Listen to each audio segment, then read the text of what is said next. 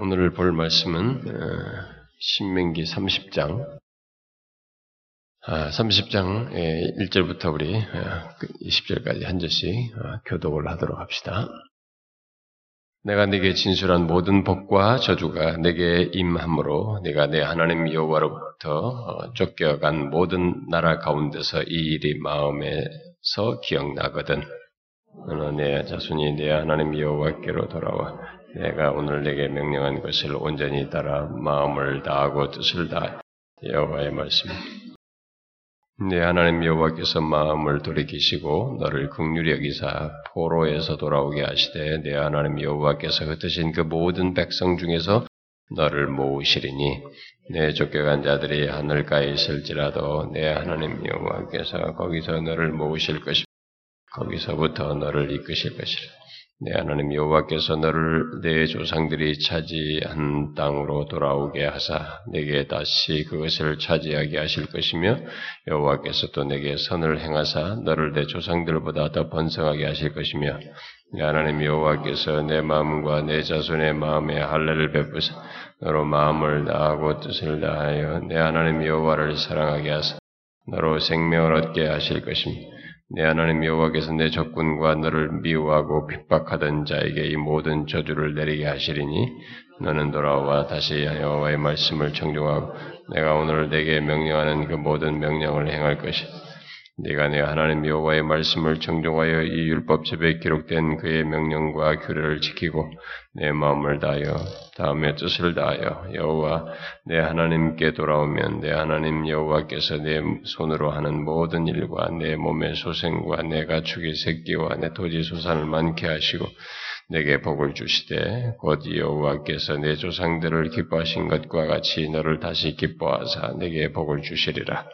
내가 오늘 내게 명령한 이 명령은 내게 어려운 것도 아니요 먼 것도 아니 하늘에 있는 것이 아니니 네가 이르기를 누가 우리를 위하여 하늘에 올라가 그의 명령을 우리에게로 가지고 와서 우리에게 들려 행하게 하려 할 것이 아니요 이것이 바다 밖에 있는 것이 아니 네가 이르기를 누가 우리를 위하여 바다를 건너와서 그의 명령을 우리에게로 가지고 와서 우리에게 들려 행하게 하려 할 것도 아니라 오직 그 말씀이 내게 매우 가까워서 내 입에 있으며 내 마음에 있은즉 네가 이를 행할 수 있느니라. 그러나 내가 오늘 생명과 복과 사망과 화를 네 앞에 두. 곧 내가 오늘 네게 명령하여 내 하나님 여호와를 사랑하고 그 모든 길로 행하며 그의 명령과 규례와 법도를 지키라 하는 것이라. 그리하면 네가 생존하며 번성할 것이요 또 내 하나님 여호와께서 네가 가서 차지할 땅에서 네게 복을 주실 것임이니라. 그러나 내가 만일 마음을 돌이켜 듣지 아니하고 유혹을 받아 다른 신들에게 절하고 그를 섬김 내가 오늘 너희에게 선언하느니 너희가 반드시 망할 것이라. 너희가 요단을 건너가서 차지할 땅에서 너희의 날이 길지 못할 것이니라. 내가 오늘 너희와 땅을 불러 너희에게 증거를 삼노라. 행맹과 사망과 복과 저주에 두었은즉 너와 내 자손이 살기 위하여 생명을 택하고 다하시옵시다. 내 하나님 여호와를 사랑하고 그의 명령 또 그를 의지하라. 그는 내 생명이시요 내 장수이시니 여호와께서 내 조상 아브람과 이삭과 야곱에게 주리라고 맹세하신 땅에 내가 거주하리라. 오늘은 우리가 신명기 30장인데요.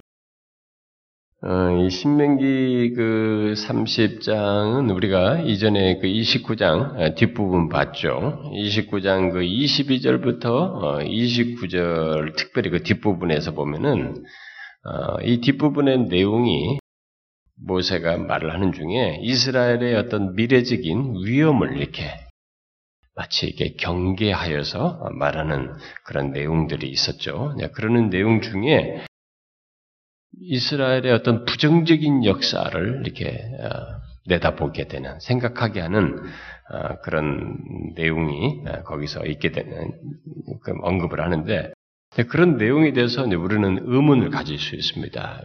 이스라엘 백성들에게 장래가 이렇게 부정적인 이런 모습을 갖는다는 말인가, 이렇게 생각을 할 수도 있는데, 우리가 이제 이미 29장에 우리 지난번에 살펴서도 보았다시피 예, 이들이 하나님과의 관계 속에서 이 주님의 말씀에 대한 이 아, 태도를 달리해서 이렇게 가나안 땅에 들어가가지고 그래서 어떤 그 위험스러운 모습을 아, 드러냄으로 인해서 그들의 장래가 다소 어두워질 수 있다라고 하는 그런 예견이 이렇게 언급되는데 우리는 이제 그런 것에 대해서 그 미래의 그런 부분에 대해서 이제 의문을 가질 수 있는데 29장의 끝절인 그 29절이 우리가 말을 했죠. 감추어진 일과 나타난 일 이렇게 얘기했습니다. 이런 얘기를 듣는 현장에 있는 그 이스라엘 백성, 모세의 말을 듣고 있는 그 현장에 있는 사람들은 이게 뭔가, 어? 이게 생각할 수 있는 미래에 대한 어떤 부정적인 것들이 얘기가 나올 때, 부정적인 역사에 대한 이런 것을 암시가 될 때 의문을 가질 수 있거든요. 근데 거기서 감추어진 일과 나타난 일에 대해서 얘기합니다. 감추어진 일은 하나님께 속한 것이고, 나타난 일은 우리에게 속한 것이어서 나타나진 것에 따라서 우리가 하나님께 순종하면 된다라고 하는 내용을 얘기를 했어요. 아, 근데 하나님의 언약 가운데에서 어, 이 감추어진 일과 아, 나타난 일, 이 두 가지 일이 이스라엘 백성들 사이 역사 속에 있게 될 것입니다. 있게 되는데 모세는 그런 일들 속에서 특히 이해하기 힘든 어떤 이해 못할 혹독한 일들이 미래에 있을 것을 시사했단 말이에요. 근데 그런 일들 속에서 지금 이제 30장으로 넘어오면서 연관지어서 얘기를 하는 겁니다. 그들의 미래에 어떤 혹독한 일들이 있을지 불순종으로 해서 있게 되겠지만 그런 일들 속에서도 어떤 언약적인 메시지가 거기에 언약과 관련된 어떤 메시지를 담고 있다고 하는 것을 시사해 주어요. 그리고 우리가 30장에서 그런 것을 발견하게 됩니다. 우리가 헤아리지 못할 그 어떤 하나님의 지혜를 이시해서 비록 그들이 미래의 어떤 부정적인 것이 이렇게 암시되지만 왜 하나님 언약 백성들의 그런 것이 있다고 자꾸 얘기를 하는가 그들의 불순종으로 서 있게 될 그런 얘기를 하지만 우리는 거기에도 어떤 언약적인 메시지가 있는데 그 언약적인 메시지의 어, 내용이 뭐냐면은 하나님을 발견하는 것이에요. 그 그들이 그 혹독한 경험을 하지만 거기에서도 그들은 하나님의 어떠하심을 경험하고 보게 되는 것입니다. 그들이 이해하지 못할 그런 어, 그런 상황 속에서도 하나님의 지혜를 위시해서 어, 하나님의 어떤 속성들을 이렇게 아, 그들이 경험하고 보게 되고 아, 특별히 그의 성품 그리고 그의 행위를 아, 그들이 이제 발견하게 되는 것이죠. 그래서 우리는 이 감추어진 일, 히브리 말에 더 문자적으로 설명을 하자면 이 감추어진 일은 덮어 덮어진 상태, 덮어진 일이고 덮어진 것이고 어, 나타난 일은 이게 어? 덮어지지 않은 것이죠. 응? 예, 예, 덮었던 것을 이렇게 연 거죠. 어. 덮지 않은 것 사이에. 그러니까 이 감추어진 일과 나타난 일 사이에서 이제 이들이 그래서 주목해야 될 것은 어, 이스라엘 백성들이 주목할 것은 감추어진 일이 아니에요. 감추어진 것에 그들이 거기에 막 마음을 쓰면서 집중할 것이 아닙니다. 그들이 집중할 것은 감추는 것이 아니라 나타난 일이에요. 나타난 것 속에서 그들에게 하나님께서 충분히 말씀하시는 것이거든요. 근데 지금도 많은 사람들이 음, 그 나타난 것 속에서 하나님의 성품과 주님의 원하심과 그분의 주권과 그분의 어, 섭리와 그의 역사 속에서 하시고자 하는 뜻, 뭐 이런 것들을 발견하는 것입니다. 근데 많은 사람들이 지금도 제가 우리가 수련회 가서 얘기했습니다만 하나님의 뜻을 알고 싶어요. 이런 얘기를 많이 한단 말이에요. 그래서 우리가 하나님의 뜻에 대해서 참 많이 제가 수련회 가서 얘기를 했잖아요. 근데 하나님의 뜻을 알고 싶어요 하면서 이 하나님의 뜻을 자꾸 이게 감추어진 일의 개념으로 뜻을 자꾸 이해를 하는 사람들이 있습니다. 근데 절대로 그렇지 않습니다. 하나님의 뜻은 이게 물론 감추어진 뜻도 있습니다. 그러나 감추어진 뜻은 지금 사실 우리 영역이 아니에요. 그건 하나님께 전적으로 달린 것입니다. 그러니까 하나님께 전적으로 달린 것에 대해서는 우리가 그 감추어진 뜻에 관해서는 오직 신뢰를 하라는 것이거든요. 그러면 우리에게 주로 하나님의 뜻을 얘기했을 때 하나님께서 우리에게 말씀하시는 것은 이제 우리에게 관심을 가져야 될 것은 뭐냐면 나타난 것이에요. 나타내신 뜻입니다. 그러니까 이 나타난 일, 그것을 기록한 이 모든 것이 하나님의 말씀이에요.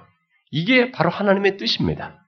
그러니까 이 말씀이 하나님의 뜻인데 이 말씀을 순종하지 않으면서 하나님의 뜻을 운운하는 것은 거짓된 것이에요. 그건 자기가 지금 원하는 대답을 얻고 싶다는 잘못된 태도인 것이죠. 그래서 어떤 사람이 어, 묻는단 말이에요. 목사님, 제가 어, 지금 교제하는 사람이 있는데요. 어, 그 사람이 교회를 안 다녀요. 근데 그 사람 뭐 결혼해도 되나요? 그게 하나님 뜻이 뭘까요? 그렇게 되면 안 되는 것입니다. 그 하나님의 뜻이 명확하잖아요. 믿지 않는 자와 멍해를 매지 말 것이고 이미 성경이 명확하게 뜻으로 얘기했잖아요. 거기도 뭘 묻느냐 말이에요. 뭐, 그것은 뭐예요? 뜻, 여기 계시된 뜻 말고 다른 뜻을 지금 알고 싶다는 게 자기가 원하는 것을 뜻으로 여기면서 뭔가를 알고 싶다는 얘기예요. 그런 것은 없어요. 그러니까 우리에게 관심을 가져야 될 것은 나타난 일 속에서 말씀하시는 하나님의 뜻에 우리는 정종해야 하는 것이죠. 예수님의 제자들도 예수님께서 승천하시기 전에 사도행전 1장에서 그러지 않습니까? 승천하시기 전에 어, 이스라엘 나라에 회복할 회복할 때가 어, 언제냐고 묻잖아요. 그때 예수님께서 뭐라고 그래? 너희가 알 바가 아니라 그죠. 그것은 감추어진 일이에요. 뭐 그, 그걸 따져요. 지금도 무슨 뭐 재림이 어느 날짜에다 무슨 뭐 어쩌다 이런 얘기는 이 감추어진 일을 얘기하는 겁니다. 어? 왜 하나님의 뜻이 잘못된 길이에요. 지금도 이런 감추어진 일을 막 자기가 마치 아는 것처럼 떠들어대는 이 거짓된 사람들이 있는 겁니다. 그게 다 거짓된 사람들이에요. 음, 어떤, 어떤 사람이 자기가 기도를 했대요. 기도를 했는데 하나님이 이렇게 이렇게 하라고 하셨다. 라고 하면서 누구한테 코치를 했어요. 이렇게 이렇게 하라고 하는 것이 성경과 대치가 돼. 자기가 기도를 했는데 이렇게 이렇게 이, 하나님이 이렇게 하라고 한다. 라고 하는데 성경의 기록과는 상반되는 거예요. 이렇게 말한 사람은 뭐예요? 그 사람은 거짓된 사람이에요. 성경과 상반되는 것을 하나님으로부터 뭔가를 받은 것처럼 또 감추어진 것을 알고 말하는 것처럼 하는 사람은 다 거짓 선지자들입니다. 근데 사람들이 그걸 생각 안 해요. 그게 이 사람이 아주 신통한 뭐 기도를 통해서 무슨 능력이 있는 것처럼 생각합니다. 여러분 하나님이요 미래 영역은 못 건드리겠어요. 자신이 특별히 계시라냐 구속의 목적, 계시 역사 속에서 이렇게 명확히 미래에 관해서는 밝혔어요. 밝힌 거 외에 무엇을 점치듯이 미래를 우리가 말하는 것에 대해서 하나님이 그 자기 영역으로 두셔요. 그걸 성경을 벗어나는 범주 안에서 미래를 점치면서 예견해주고 뭘 말하는 것은 그건 거짓된 것이에요. 거의. 근데 사람들이 그런 걸 예수 믿는 사람들은 자꾸 듣고 싶어요. 응? 예언의 은사라는 이름 안에서 당신의 가정에 뭐가 있을 것이다, 뭐 당신은 뭐가 될 것이다 이런 얘기를 자꾸 듣고 싶어요. 그건 거짓말이에요. 제가 이런 말 하면, 아, 당신은 신령하지 않아서 그런다는데, 신령하니 무슨 뜻인데, 어? 신령하니 무슨 뜻인데, 성령을 따르는 것이에요. 스피리추얼이에요, 우리가 영어로 말하자면. 영적인 것이죠. 성령을 따르는 것입니다. 성령은 자기의 계시 안에서 역사하셔요. 계시를 통해서 역사합니다. 계시를 벗어나는 것은 신령한 것이 아니에요. 오해하면 안 됩니다. 그래서 우리는 이 감추어진 일을 통해서 오히려 하나님의 지혜를 봐야 돼. 하나님의 주권을 봐야 됩니다. 아, 이렇게 감춘 것에서 드러내시는 하나님의 놀라운 지혜. 거기서 드러내시는 하나님의 주권을 봐야 되는 것입니다. 그 가운데서 이제 이 30장으로 이어지는데요. 이게 이제 연장된 내용인데 30장을 두 단락으로 나누어서 봅시다. 뭐 1절부터 10절하고 그 다음에 나머지 단락으로 두 단락으로 나누어서 봅시다. 근데 본문 1절부터 어, 이 10절은 이게 앞에서 지금 말한 그런 내용에 이어서 이스라엘의 그 먼 미래를 어? 일절이 다 시사하고 있잖아요. 먼 미래를 내다보게 하는, 내다보면서 말을 하고 있는 것입니다. 이 내용은 어, 이스라엘 백성 이 언약 공동체의 역사가 부정적으로 어, 흘러서 포로로 잡혀갈 것을 전제하고 얘기하고 있습니다. 이들이 불순종하여서 앞에서 경계한 경고를 했는데 그런 것들을 이들이 무시하고 결국은 하나님을 거스려서 이 언약 백성들이 그 역사가 아, 부정적으로 흘러서 결국 포로로 잡혀가게 될 것을 전제하고 얘기해요. 그래서 1절에 보니까 내가 네게 진술한 모든 복과 저주가 네게 임함으로 네가 내 하나님 여호와께로부터 쫓겨간 모든 나라, 다른 나라로 쫓겨가게 될 것을 바라보고 얘기하는 모든 나라가 면서 이 일이 마음에서 기억이 나거든 이렇게 그것을 지금 전제하고 이 얘기를 하고 있는 것입니다. 그래서 여기 1절부터 10절은 이런 그런 사실들 속에서 어, 떤 내용들을 말을 하는데 그런 것을 전제하는 가운데서 소망을 얘기해요. 소망의 메시지를 말하고 있습니다. 네, 이것이 우리가 여기서 어, 놀라게 되는 내용입니다. 하나님은 자기 백성이 어, 자기와의 그 언약을 어기고 결국 아, 우리가 이 29장에서 읽었던 29장 28절 같은데 여호와께서 또 진노와 격분과 크게 통한하심으로 그들을 이 땅에서 뽑아내사 다른 나라에 내 던지심이 오늘과 같다리라 이렇게 네, 그들이 경험하게 되는데 바로 이 그 28절이 아, 그들이 결국은 이 내용이 초래될 것을 이런 것과 같은 진노를 초래할 것을 하나님은 미리 아셨죠. 아셨어요. 특히 이런 것을 얘기할 때 우상숭배를 대단히 경계하셨는데 아, 경계 우리가 앞에서 봤잖아요. 우상숭배에 대해서 왜 이렇게 많이 나오냐 말 진짜 질릴 정도로 많이 한다라고 할 정도로 계속 말합니다. 근데 성경 읽는 사람은 뭐 짜증 나는 거야.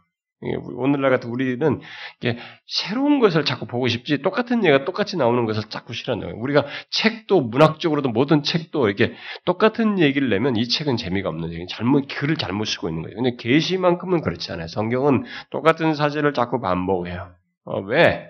중요한 것은 우리의 상태 때문에 그런 것이거든요. 우리들은 똑같은 것을 계속 들어야 할 상태를 가지고 있는 거예요. 그런 본성을 필요해. 본성상 우리가 그걸 들을 필요를 가지고 있는 것입니다. 그래서 계속 이 우상 숭배 문제를 얘기했는데 그렇게도 강조한 이 우상 숭배에 이들이 빠져서 결국 우상 숭배를 하여서 배교하게 되는 그 이스라엘을 그 자신의 땅에서 가난 땅에서 다른 곳으로 추방할 것을 하나님은 벌써 보시고 추방될 것을 아셨던 것이죠.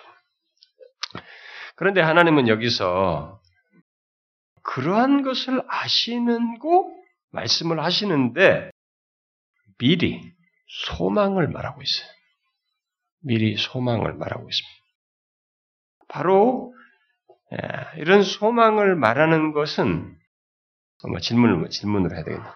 자, 이렇게 그들이 포로로 잡혀가고 진노, 28절에서 말한 것, 29장 28절에 말한 그런 진노를 초래하게 될 것을 아시고 말씀하시는 가운데 이들에게 우리가 이제 2절 이하에서도 쭉 보다시피 어? 무슨 소망스러운 얘기를 하는 거예요. 이게 어떻게 해서 가능할까요, 여러분? 응? 어떻게 해서 이들에게 그런 소망의 얘기를, 돌아오는 얘기를 꺼내실 수 있을까? 무엇에 근거해서 이런 얘기를 하는 것일까요? 약속. 음. 지금 약속을 지금 하고 있으니까 포로로 가는 얘기를 잡혀있는 것을 얘기하는데 지금 그 돌아올 것을 약속은 지금 하고 있어요. 어, 굳이 약속이라고 하면은. 근데 이런 약속을 하게 되는 근거가 뭐예요? 언약? 이제 언약을 약속과 연관지어서 이제 설명할 수 있겠죠. 근데 뭐 같은 맥락이 되겠습니다만 이것은 언약의 언약적인 자신의 언약에 충실한 하나님의 성품에 근거한 거죠. 굳이 말하면 언약적인 자비와 사랑, 우리가 언약을 얘기할 때 헤세드를 얘기죠. 언약적인 자비와 인애, 사랑. 응? 어, 언약적인 자비에 근거해서 그들을 회복시킬 것을 말씀하시는 것이죠. 응? 아, 이게 하나님께서 나타내시는 일이에요. 그 미래에 있을 일인데 나타난 일 그랬죠. 29장 29절에서 이게 하나님께서 나타내신 일이에요. 나타난 일입니다. 자, 하나님의 나타난 일은 지금 이렇게 말씀하시는 거야. 응? 자신의 언약적인 자비에 근거해서 다시 회복시킬 것이다. 미래가 어떻게 될 것이냐? 이게 나타난 일이 있어요. 이렇게 말씀하신 것에 의해서는 나타난 거니까 그건 그대로 될 것입니다. 자, 비록 언약 적인 어떤 저주가 있고 어, 그들에게 그 언약적인 저주가 아, 또 그런 징계가 있겠지만 하나님께서 자기 백성을 사랑하시고 우리가 아무리 죄악된 존재라 할지라도 용서받고 깨끗하게 될 수 있다 라고 지금 말씀하시는 것이 나타난 일이에요. 이렇게 나타난 일은 계시하셔 분명히 드러내신 사실은 반드시 그렇게 됩니다. 그러니까 우리가 그런 것에 먼저 붙들어야 되는 거예요. 나타난 것에 먼저 마음을 쏟고 붙들어야 하는 것입니다. 하나님께서 말씀하셔서 이건 그렇게 되는 것입니다. 될 거예요. 자, 물론 그렇게 하시고 용서하시는 그 용서는 이제 여기 나오는 것처럼 이제 2절 이하에서 음, 말한 말씀대로 여호와께 돌아오는 것 뭐예요? 곧 회개 속에서 있을 것을 말하고 있습니다. 아, 2절에서 말하고 있잖아요. 너와 내 자손이 내 하나님 여호와께로 돌아와. 여기서 돌아오다는 것은 정반대 방향으로 돌아서는 것이에요. 이 말을 후에 선지자들이 죄에서 돌아서라고 할 때 이 말을 사용해요. 정반대로 돌아서. 죄에 대해서는 정반대로 돌아서는. 어. 예, 그렇게 돌아서서 하나님께로 돌아오는 음? 그런 회개를 얘기하는 것이죠. 하나님의 용서는 그래서 이렇게 징계가 있을 것이고 그, 그 포로로 잡혀가는 저주를 연약적인 저주를 받지만 이렇게 돌아오게 될 것을 얘기하실 때 이렇게 도, 돌아오도록 하나님이 용서하시는 이 용서는 뭐요? 회개 속에서 돌이킴 속에서 있는 것이라고 하는 것을 여기서 명확하게 말을 해주고 있는 것이죠. 우리는 하나님의 자비로우심이 언약 가운데 있다는 것을 알고 제가 앞에서도 언약적인 자비의 근거에서 돌아온다고 얘기했는데 돌아오게 하신다고 하는데 이런 하나님의 자비로우심이 언약 가운데 있다는 것을 알고 죄로부터 돌이킴이 없이 용서를 받고 깨끗게 될 수 있다라고 생각하면 안 되는 것입니다. 응?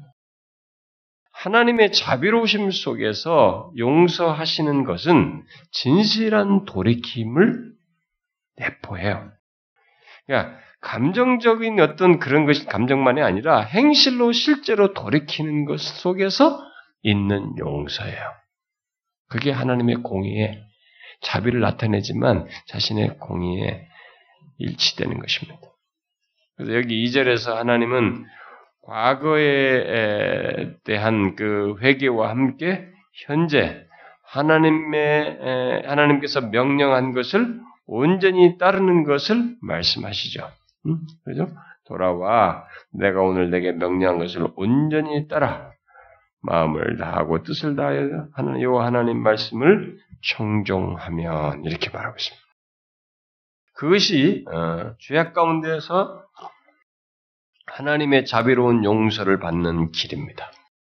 그렇게 하게 될 때 하나님은 용서를 확실하게 보장하셔요. 3절에서 보니까 내 하나님 여호와께서 마음을 돌이키시고 너를 극률히 여기사 포로에로 돌아오게 하시되 내 하나님 여호와께서 흩으신 그 모든 백성 중에서 너를 모으시리니 하나님께서는 이들이 그런 처지에 있을 때 돌아올 마음을 갖게 하시고 그런 가운데서 실제로 돌이키게 되었을 때 돌이키해서 회개하여 돌이킬 때 하나님은 그들을 회복시키면 그 모든 백성 중에서 너를 모을 것이다.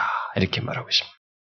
그러니까 회개하는 자, 그것이 이스라엘의 개인이든 이스라엘 민족이든 간에 아, 그 모든 회개하는 자는 죄 용서를 받고 회복되리라고 하는 사실을 단 한순간도 의심할 필요가 없습니다. 여기서 명확하게 하나님께서 말씀하시죠.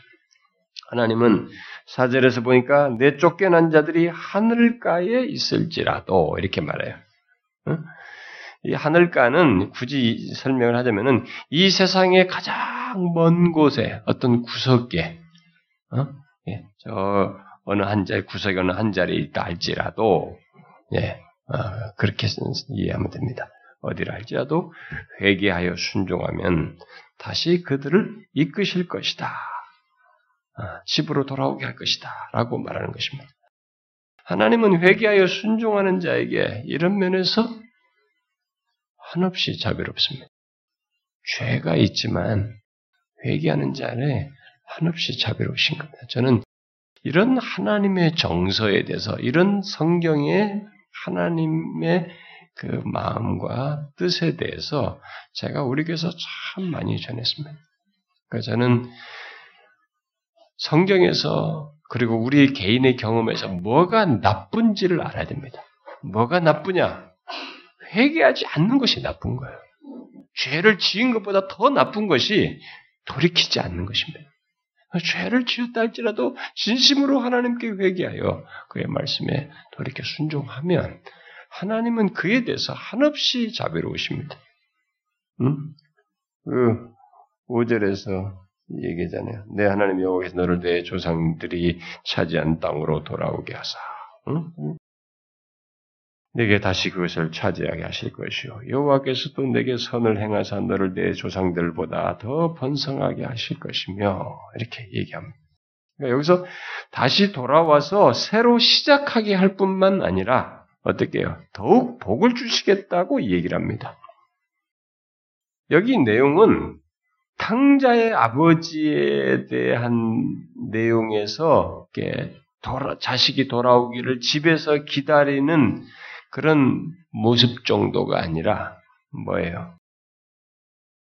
먼 곳까지 가서라도 응? 정말 여기 하늘가라도 가서라도 데려오시는 아버지의 모습, 그런 하나님의 모습을 언급하고 있습니다. 그러니까 얼마만큼 돌이키는 자들에 대해서 하나님이 그런 자비를 한없이 베푸시는지를 말해주고 있습니다. 자신의 과거 죄에도 불구하고 여기 뭐 5절과 또 뒤에 9절, 어? 10절에서도 말을 합니다만은 이런 내용에 대해서 우리는 다소 이해가 안 갈 수도 있습니다. 응?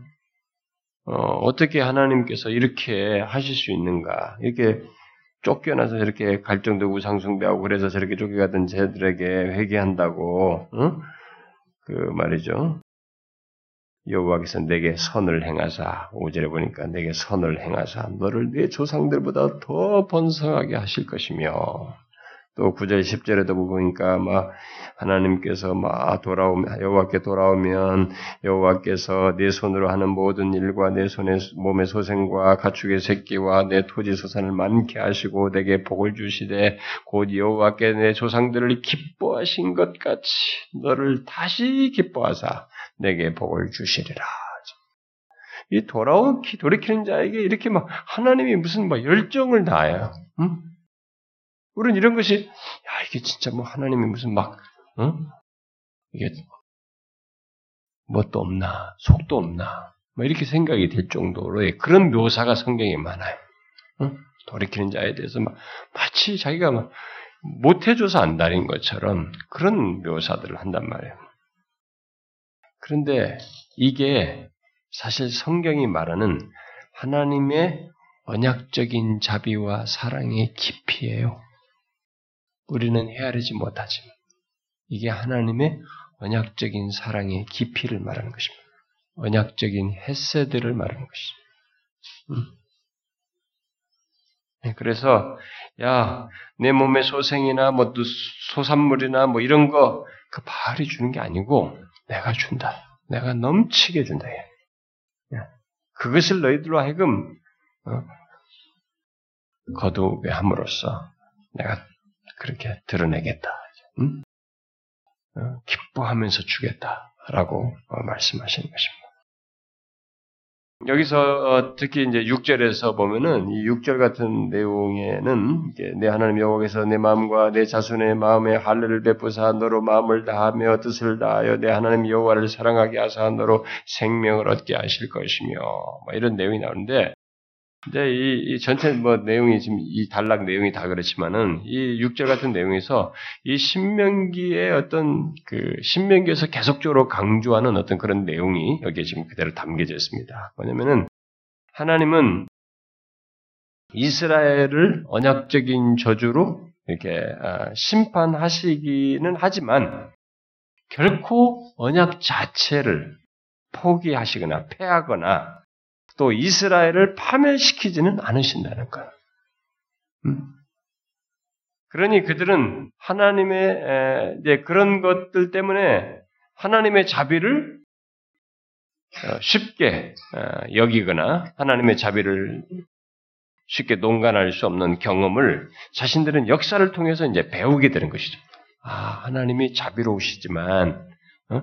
언약 자체를 이렇게 패하거나 파멸시키지는 않지만 정말 하나님의 자비는 우리가 쉽게 생각할 수 있는 자비가 아니구나.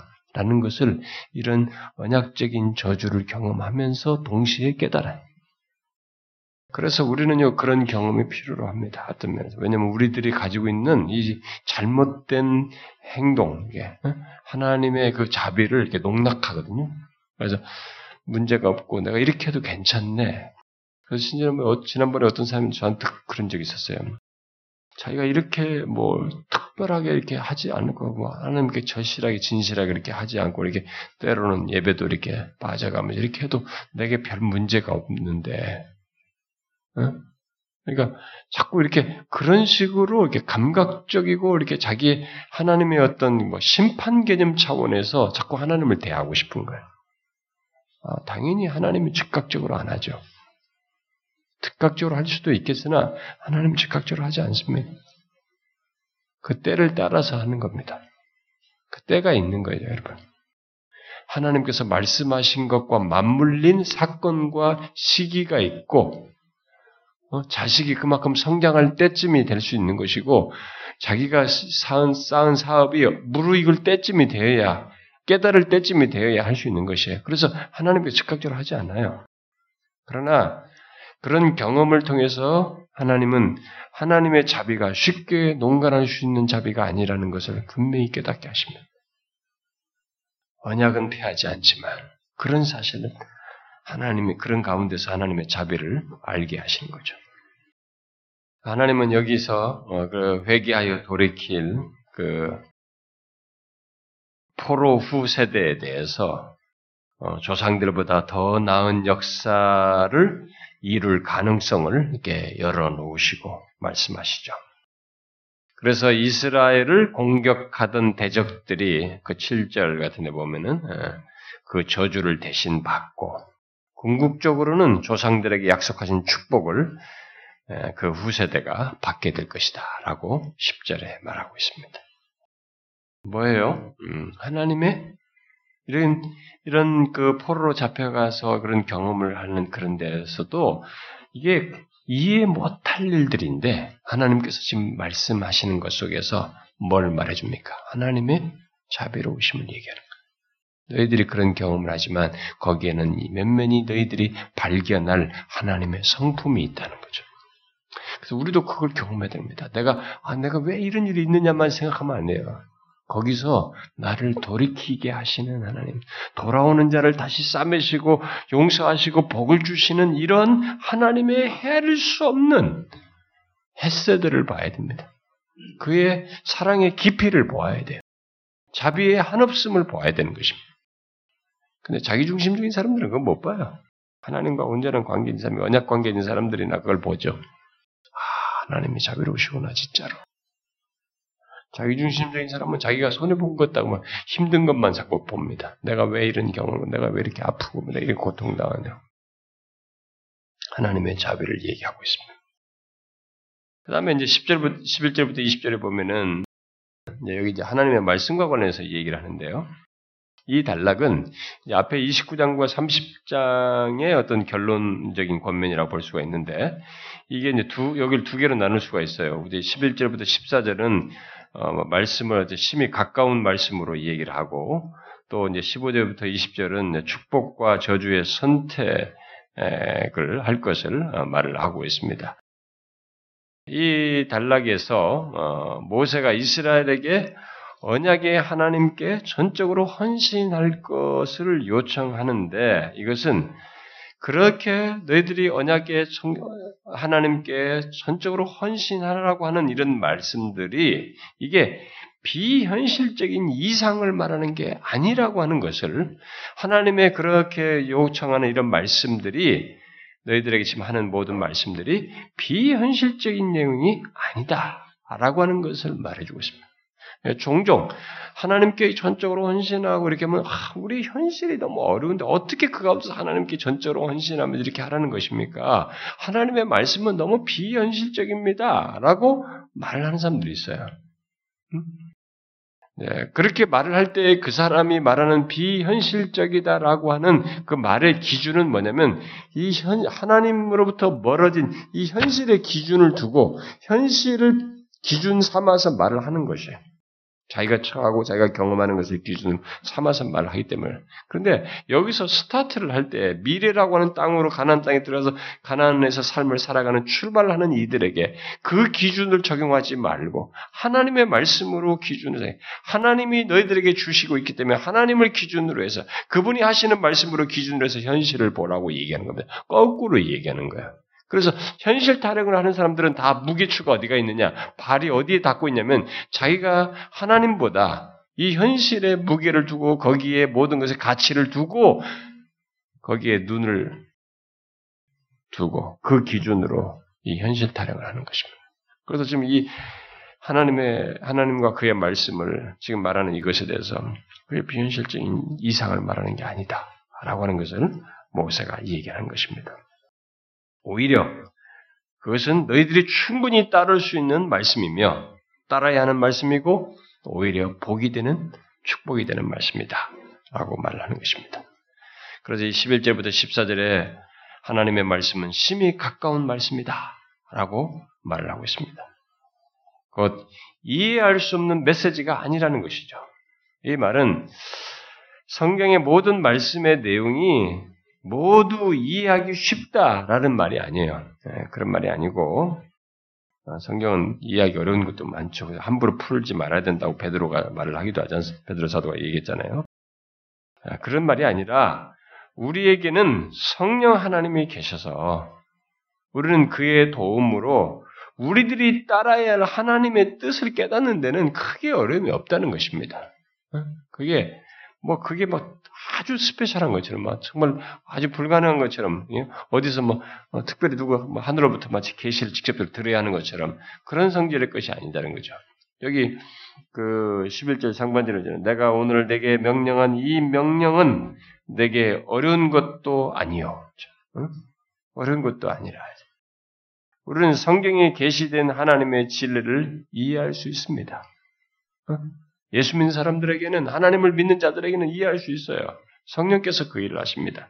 또 하나님의 말씀은 우리와 완전히 다른 세계를 말하는 것도 아닙니다. 먼 것도 아니라? 우리와 다른 세계를 말하는 거잖아요. 다른 세계의 삶을 살 것을 얘기하는 게 아닙니다. 아니, 뭐 현실과 전혀 무관한 그런 거. 우리가 사는 삶과 무관한 것을 얘기하는 게 아니에요. 또 접근하기 어려운 것도 아닙니다. 이 12절과 13절 보니까 뭐 하늘에 있는 것이 아니고 이것이 바다 밖에 있는 것도 아니라 봐요. 어? 예, 그래가지고 그, 그, 그 바다 밖에 하늘 하늘에 있어서 바다 밖에 있어가지고 거기서부터 누가 가지고 와가지고 우리에게 전달을 해줘야 할 그런 접근하기 어려운 그런 것이 아니라는 거죠. 모세는 전달하는 율법을 에, 자신이 지금 이렇게 전하는 이런 율법이 문자의 형태로 이제 기록될 것을 알고 어, 권면을 하지만 지금 결국은 강조하는 건 뭡니까? 14절에 오직 그 말씀이 내게 매우 가까워서 내 입에 있으며 내 마음에 있은즉 네가 이를 행할 수 있느니라. 기록될 말씀이지만 이게 그들의 입에 있고 동시에 특별히 마음에 있는 것으로 얘기합니다. 그러니까 하나님의 말씀은 결국 이제 그것을 아, 모세는 강조하는 것이죠. 기록된 형태로 있겠지만은 음? 그들의 마음에 있어야 될 것으로 이 얘기를 하고 있습니다. 마음에 담아야 한다는 것을 강조하고 있는 것이죠. 결국 하나님의 말씀은 마음에 두고 행해야 하는 것이다 라고 하는 것을 우리에게 말해주고 있습니다. 여러분과 저도 마찬가지죠.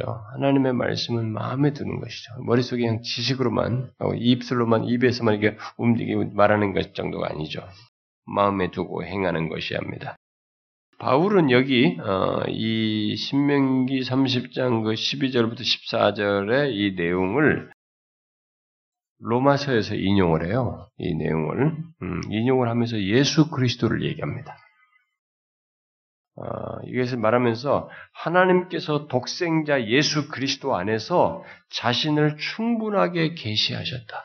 뭐 어디서 하늘에서 뭐 데려와서 알게 할 그런 것이 아닐 정도로 예수 그리스도 안에서 자신을 충분하게 계시하셨다고 하면서 그렇게 우리는 즉각 응? 그에게 다가갈 수 있다. 다, 가갈수 있는 그런 말씀이 있다. 그 다가갈 수 있는 말씀으로서 예수 그리스도가 있다라고 바울은 얘기합니다. 굉장히 놀라운 해석을 이제 하는 것이죠.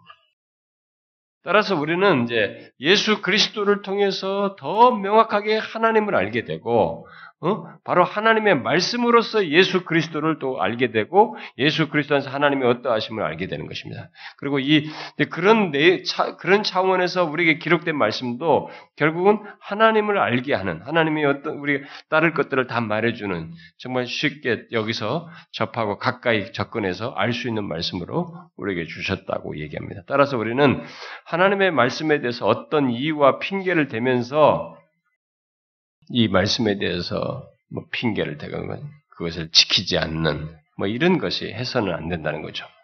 항상 가까이 있는 말씀을 마음에 두고 그 말씀에 순종해야 된다는 것입니다. 특별히 예수 그리스도께서 하나님이 어떠하신 것을 보이신 것을 알고 그 길을 그의 말씀을 따라야 된다는 것입니다. 뭐 마치 하늘에 감추어진 것처럼 바다 밖에 있는 것처럼 이렇게 생각하면서 하나님의 말씀을 핑계대면서 기피할 문제가 아니라는 것이죠. 그 다음에 15절부터 그 20절에 보니까 이제 이어서 그런 말씀을 하나님의 말씀에 가까이 있다라고 하면서 말한 뒤에 축복과 저주의 선택에 대해서 얘기합니다. 자, 이, 이제 이스라엘 백성들은 자신들 앞에 진행되는 역사가 놓이게 됩니다. 자기 앞에 펼쳐지는 역사가 있게 되죠. 진행되는 역사 앞에 아, 이제 그들 앞에 이제 뭔가가 놓이게 되죠. 자기들 앞에 뭡니까? 이스라엘 백성들 앞에 놓인 것은 선명한 두 가지의 가능성입니다. 뭐예요? 15절에 보는 것처럼 보라 내가 오늘 내 앞에 이거 이것을 두었나니 그들 앞에 이게 있습니다. 뭐예요?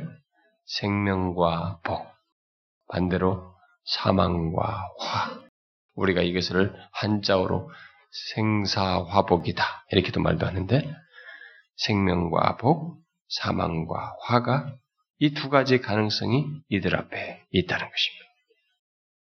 여기 15절부터 18절의 어, 말씀을 통해서 모세는 어떤 율법주의적인 어?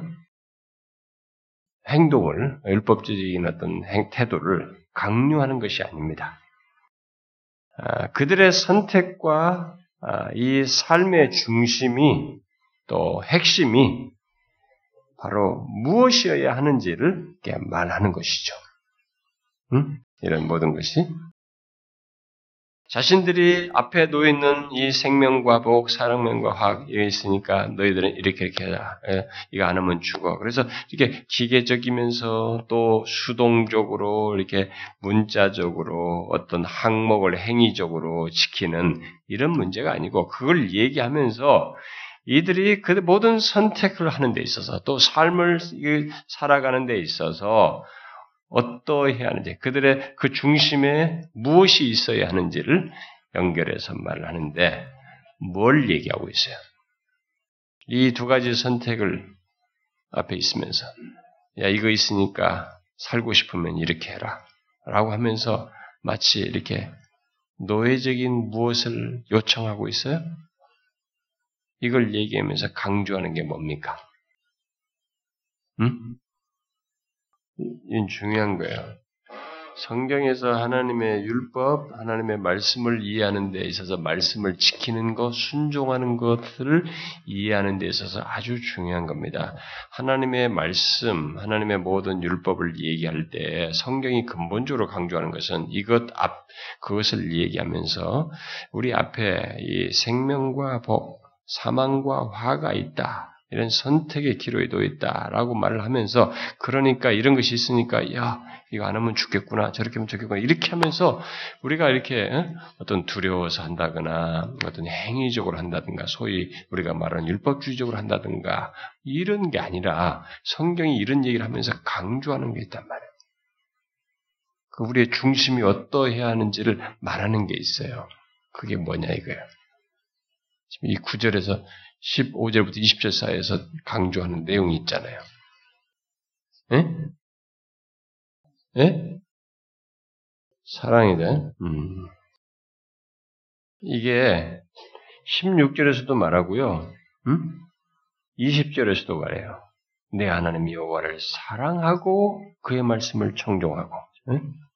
16절에서도 이 명령하여 내 하나님 여호와를 사랑하고 그 모든 길로 행하며 그죠?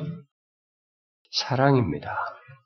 음, 이건 굉장히 중요한 것입니다. 하나님은 단순히 의무적으로 순종하기를 원치 않습니다. 이렇게 생명과 복과 사망과 화가 있, 다고 해서 이것 생각하면서 아 이렇게 됐구나. 그래서 그런 것을 보고 어? 어, 의무적으로 하는 것을 원치 않아요. 하나님은 이미 하나님께서 이들을 사랑하셨어요. 그들을 어떻게 사랑하셨는지 성경은 앞에서부터 이스라엘 백성들은 충분히 지금까지 들었어요. 신명기를 통해서 많이 증거됐고 이미 충분히 이들은 알고 있습니다. 그렇게 사랑하신 하나님은 이스라엘 백성들에게 또한 자신의 말에 대해서 사랑으로 행하기를 원하십니다. 응? 그들 또한 하나님을 사랑해야 한다는 것입니다. 응? 예수님, 예수님께서 그 어, 자신을 배신했다가 어, 돌아선 그 베드로에게 내 양을 치라 라는 이 말을 하기 전에 무엇을 그에게 물으셨어요? 사랑을 물으셨어요. 그게 동일한 원리예요.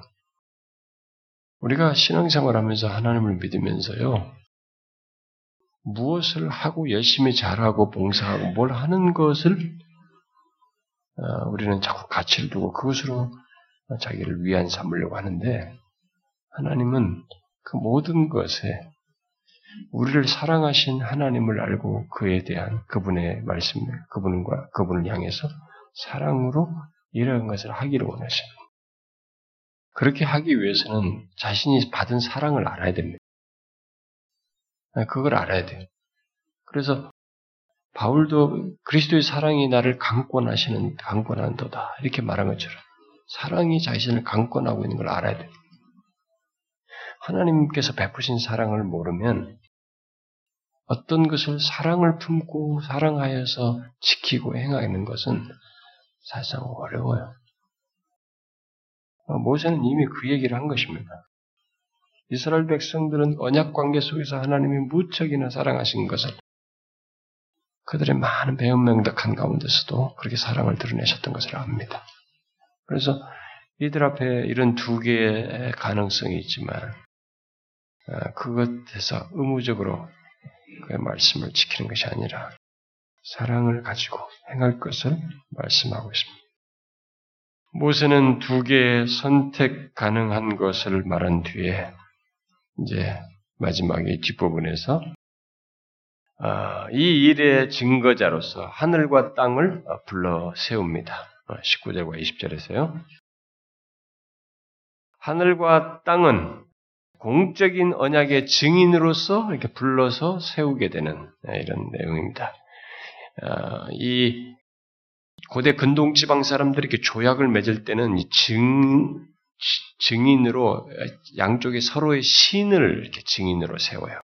근데 여기는 유일하신 하나님이기 때문에 하나님의 창조한 어? 창조물을 가지고 특별히 가장 너무 객관적으로 말할 수 있는 어, 대표적인 것으로서 이 하늘과 땅을 증인으로 불러서 세워서 이 얘기를 하는 것입니다.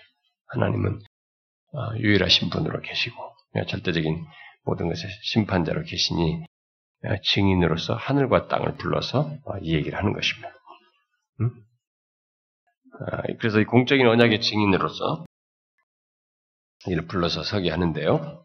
그 가운데서 모세는 모세가 하는 호소는 뭐냐면 오직 증인으로 불러 세우니 너희들이 오직 생명의 길을 택하기를 바란다. 라는 것이. 이 마지막 내용이 그예요. 응? 하늘과 땅을 불러 너에게 증거를 삼노라. 내가 생명과 사망과 복과 저주를 내 앞에 두었은즉 생명을 택하라. 응? 너와 내 자손이 살기 위해서 생명을 택하라. 내 하나님 여호와를 사랑하고 그의 말씀을 청종하며 또 그를 의지하라. 이게 생명을 택하라는 거죠. 그는 생명이시요 내 장수이시니 여호와께서 내 조상 아브라함과 이삭과 야곱에게 출이란 명이 사신 땅에 네가 거주하리라. 그러니까 그렇게 하기 위해서 생명을 택하라. 이게 마지막으로 이렇게 호소를 하는 거죠. 모세. 근데 이것은 하나님의 마음이에요. 모세의 이 말은 하나님의 마음. 하나님은 자기 백성들이 생명을 택하기를 원하십니다.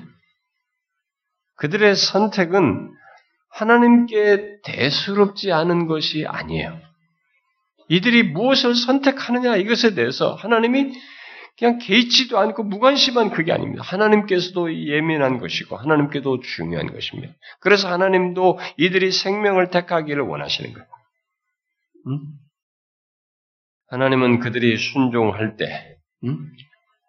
이미 그 어, 16절에도 얘기했잖아요. 곧 내가 오늘 되게 명령하여 대 하나님 여호와를 사랑하고 그 모든 길로 행하며 그 명령과 규례와 법도를 지키라는 것이라 그리하면 응? 어떻게 네가 생존하며 번성할 것이요 또 내 하나님 여호와께서 내가 가서 차지할 땅에서 내게 복을 주실 것임이니라. 응? 하나님은 많은 복을 주고 싶어합니다. 우리가 생명을 택하기를 원하시면서 그 생, 그렇게 했을 때 거기에 생명을 주시고 많은 복을 주기를 원하셔요. 진실, 진실로 자기를 사랑하는 자, 사랑하며 순종하는 자에게 그들의 하나님은 아예 그들의 생명이 되시고 그들의 장수가 되기를 원하시는 거죠. 응?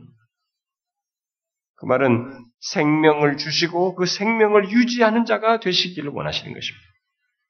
여러분들 중에 하나님을 사랑하여서 하나님께 어떻게 하면 순종하며 살까 이렇게 막 진실로 고민하면서 예, 살아가는 그런 신자를 본 적이 있죠?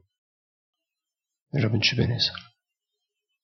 음, 제가 지금까지 부교육자 시험에 교육전사 시부터 지금까지 쭉 올 때, 뭐, 사람들을 많이 몰랐을 수 있지만, 공동체 안에서 몇백 명 되는 교회들을 주로 이렇게 사역을 했는데, 그 많이 몰랐지만 그들 중에 이게 몇 사람들은 다 눈에 띄었던 것 같아. 근데 그들 몇 사람들은 제가 볼 때 그 교회 조건이 그렇게 말씀이 뭐 아주 깊고 부유하지도 않았는데, 그 수준 안에서 그냥 뭐 순수하다고 해야 될까요?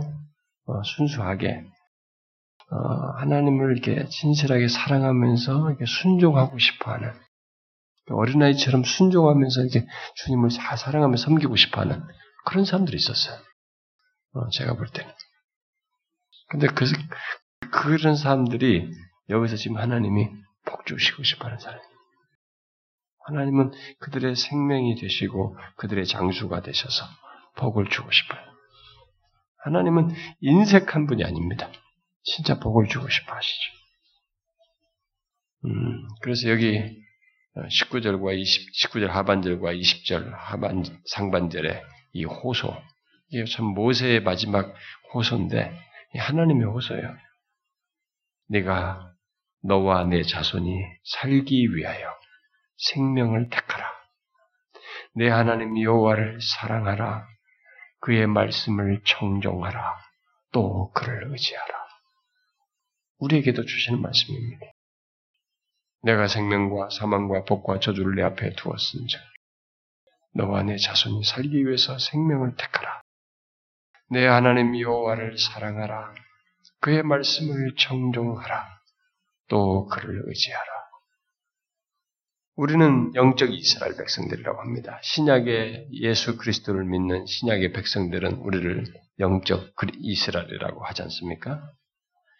영적 이스라엘인 우리들은 어, 성령께서 그의 말씀을 우리 예레미야서 말씀과 어, 고린도 후서 말씀의 근거에서 볼 때 그의 말씀을 우리의 마음에 기록하여 어? 신자는 그의 말씀을 우리의 마음에 기록하였죠.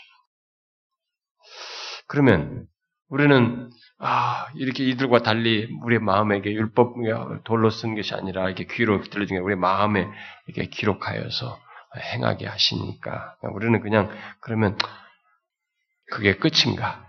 그냥 그에 따라서 이렇게 뭐 감동대로 그냥 그때그때마다 행하면 되는 것인가? 아, 우리는 이들과 달리 오직 좋은 것만 있는 것인가? 마음에 새겨서 어, 성령께서 우리 안에서 말씀을 새겨서 행하게 하시니 우리는 그저 좋은 일만 그러니까 여기서 뭐 굳이 삶, 생명과 사망, 복과 저주가 아니라 우리는 그저 생명과 복만 있는 것인가? 신약의 성도들은 그런 것인가? 그럴까요? 그럴까요, 여러분? 어떻습니까? 그럴까요? 이들과 다를까요? 벌써 질문이 여러분 아니다는 뉘앙스가 있잖아요. 똑같아요. 우리도 축복과 저주 똑같이 우리 앞에 있습니다. 똑같이 선택해야 돼요. 우리의 축복은 하나님 나라가 이 땅에 임함으로 인해서 더 명확하게 밝혀졌고 우리의 축복의 세계가 이게 막 어마어마한 시야를 열어줬습니다. 하나님 도래한 하나님 나라 안에서 예수 그리스도 안에서 얻게 된 이 어마어마한 축복을 이렇게 진짜 그 안에서 누리는 생명의 세계를 이렇게 확 우리에게 열어줬습니다. 이 땅에서부터 음? 아, 우리는 이만 그 하나님 나라에 속하여서 물질적인 복을 받을 수 있고 또 심지어 영원한 복을 맛보며 살 수 있습니다. 그러나 동시에 우리도 언약적인 저주에 해당하는 이들만은 언약적인 저주에 해당하는 징계를 받을 수 있어요. 그런 경험을 할 수도 있습니다. 그것은 뭐냐? 하나님 나라에 속해서 하나님 나라에 속한 모든 것들, 그런 물질적인 복을 넘어서서 이런 영원한 복을 맛보며 살고 하나님 나라의 그 임재의 그 가운데 그 어, 통치를 충분히 받으면서 살아가는 것도 있지만 그리고 그것과 함께 더 궁극적으로 있게, 얻게 될 그런 생명으로까지 이어지는 것이 있지만, 현재 이 세상에서 하나님 나라 속가에서 그런 복을 누리면서 누리는 것도 있지만, 동시에 언약적인 저주를 받을 수도 있어요. 언약적인 징계를 받을 수 있습니다. 어떤 식으로? 하나님 나라의 현재적인 임재를 드러내지 못하고 오히려 상실할 수 있어요. 사라지는 그 흔적을 잃어버리는 그런 경험을 할 수 있습니다. 마치 계시록의 일곱 교회처럼 오늘날의 영국 교회처럼 그럴 수 있어요. 아, 개인적으로 똑같이 생각할 수 있습니다. 영국이란 나라에 영국이란 나라가 아, 그들 앞에 이게 있었습니다. 생명과 사망, 복과 저주가 있었어요. 하나님을 믿는 자에게 똑같이 있습니다. 언약 백성, 새 이스라엘이라도 다 있었는데 그들은 선택을 하나님의 말씀을 경종하여 듣지 않고 다른 길을 택한 거죠. 그래서 분명히 하나님 나라의 현재의 임재의 그런 부요함을 누릴 수도 있는데 상실한 거죠. 오히려 하나님 나라의 현재적인 임재의 흔적이 사라진 것을 경험하는 것입니다.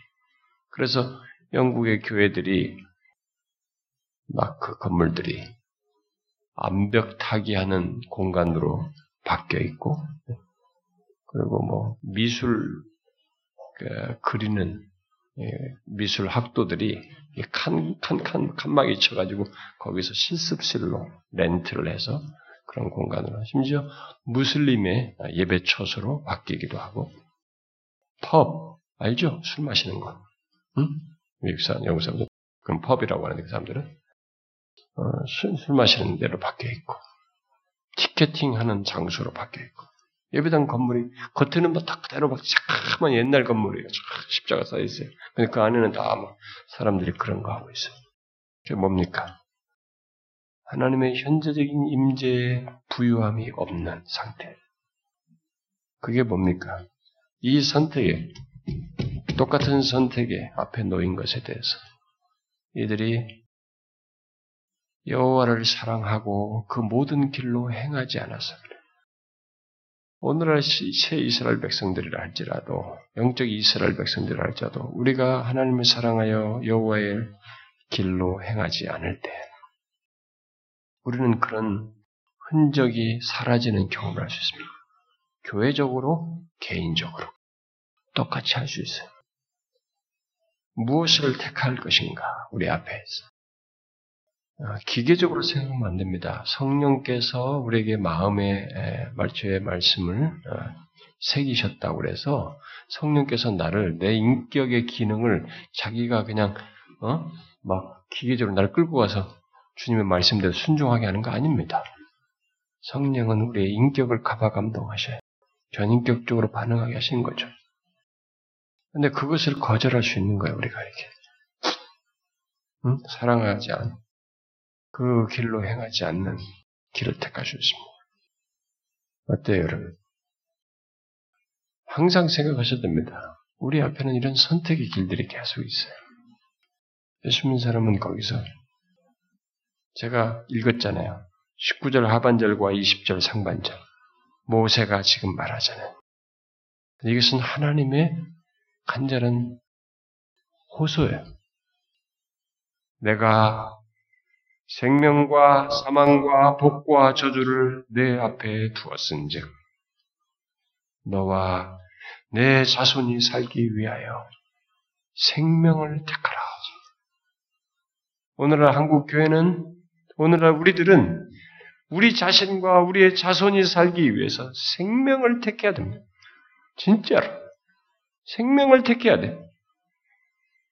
하나님을 사랑해야 됩니다. 그의 말씀을 청종하고 그를 의지해야 됩니다. 자꾸 세상을 의지하고 세상을 바라보고 하나님의 말씀을 거스려서 자꾸 그쪽으로 가면 안 되는 것입니다. 그때그때마다 우리가 암송하고 이게 좀 벽에다 붙여놓고 싶은 말씀들이 많겠지만 이 말씀을 한번 붙여놔 보세요. 내가 생명과 사망과 복과 저주를 네 앞에 두었은즉 너와 내 자손이 살기 위하여 생명을 택하라. 내 하나님 여호와를 사랑하라. 그의 말씀을 청종하라. 또 그를 의지하라. 그는 내 생명이시요 내 장수이시니 여러분, 이 말씀을 명심하십시오. 어떤 사람들은 이런 걸 보면, 아, 이건 옛날에 구약시대나, 무슨 소리 하는 겁니까? 무슨 소리 하는 거예요? 그렇지 않아요. 언약 가운데 있기 때문에 이렇게 말씀하시는 거예요. 하나님이 전능하신데, 확, 확, 확 그렇게 할 수 있는데, 호소하셔요. 그분은 인격자예요. 인격적으로 우리가 반응하면서 하나님을 진실 사랑하면서 따르기를 원하신다고요. 어? 사랑 없는 행동을 원치 않으셔요. 기뻐하지 않습니다. 우리가 이 말씀을 잘 기억하고 생명을 택하길 바래요. 기도합시다. 하나님 아버지 감사합니다. 아, 저희들에게 여전히 예, 말씀을 주셔서 우리가 잠시라도 눈이 어두워지거나 이렇게 마음이 나뉘지 않도록 갈 바를 보여주시고 우리의 방향을 바로잡아 주시니 감사합니다. 우리 앞에 생명과 아, 죽음, 음, 복과 저주가 우리 앞에 있습니다만, 아, 우리가 하나님을 사랑하고 어, 주님을 말씀을 쫓아 행함으로써 아, 생명을 택하는 저희들이 되기를 원합니다. 성령이여 그리할 수 있도록 끊임없이 우리에게 말씀을 통해 감화 감동해 주시고 우리의 영혼을 독려해 주시며 이끌어 주시옵소서. 하나님이여 조국 교회가 세월이 지나면 지날수록 아, 생명을 택하는 것이 아니라 아, 저주를 택하는 것과 같은 모습으로 가고 있습니다. 그래서 점점 더 좋지 않은 그런 모습을 드러내고 교회가 쇠하는 모습을 보이며 세상으로부터 지탄을 받는 모습을 보이고 있나이다. 주여 우리들이 마치 그런 유럽의 교회들처럼 될까봐 두렵사온즉 하나님이여 우리를 다시 소생시키시고 불쌍히 여기셔서 교회들이 생명을 택하는 그러한 놀라운 은혜의 역사가 있게 하여 주옵소서. 하나님을 사랑하며 주의 말씀을 조차 행하는 교회들이 되고 한국교회 신자들이 되게 하여 주시옵소서. 주님 몸된 교회가 그렇게 조국교회가 되도록 되기 위해서 힘쓰며 정말 잠든 교회들이 많이 세워지기를 위해 끊임없이 기도하고 하나님이여 그것을 위해서 다각적으로 힘쓰는 교회 되게 하시옵소서. 하나님 그래서 많은 진실한 교회들 주의 종들이 세워지게 하옵소서. 이 나라 방방곡곡에 그런 역사가 끊임없이 일어나게 하여 주시옵소서.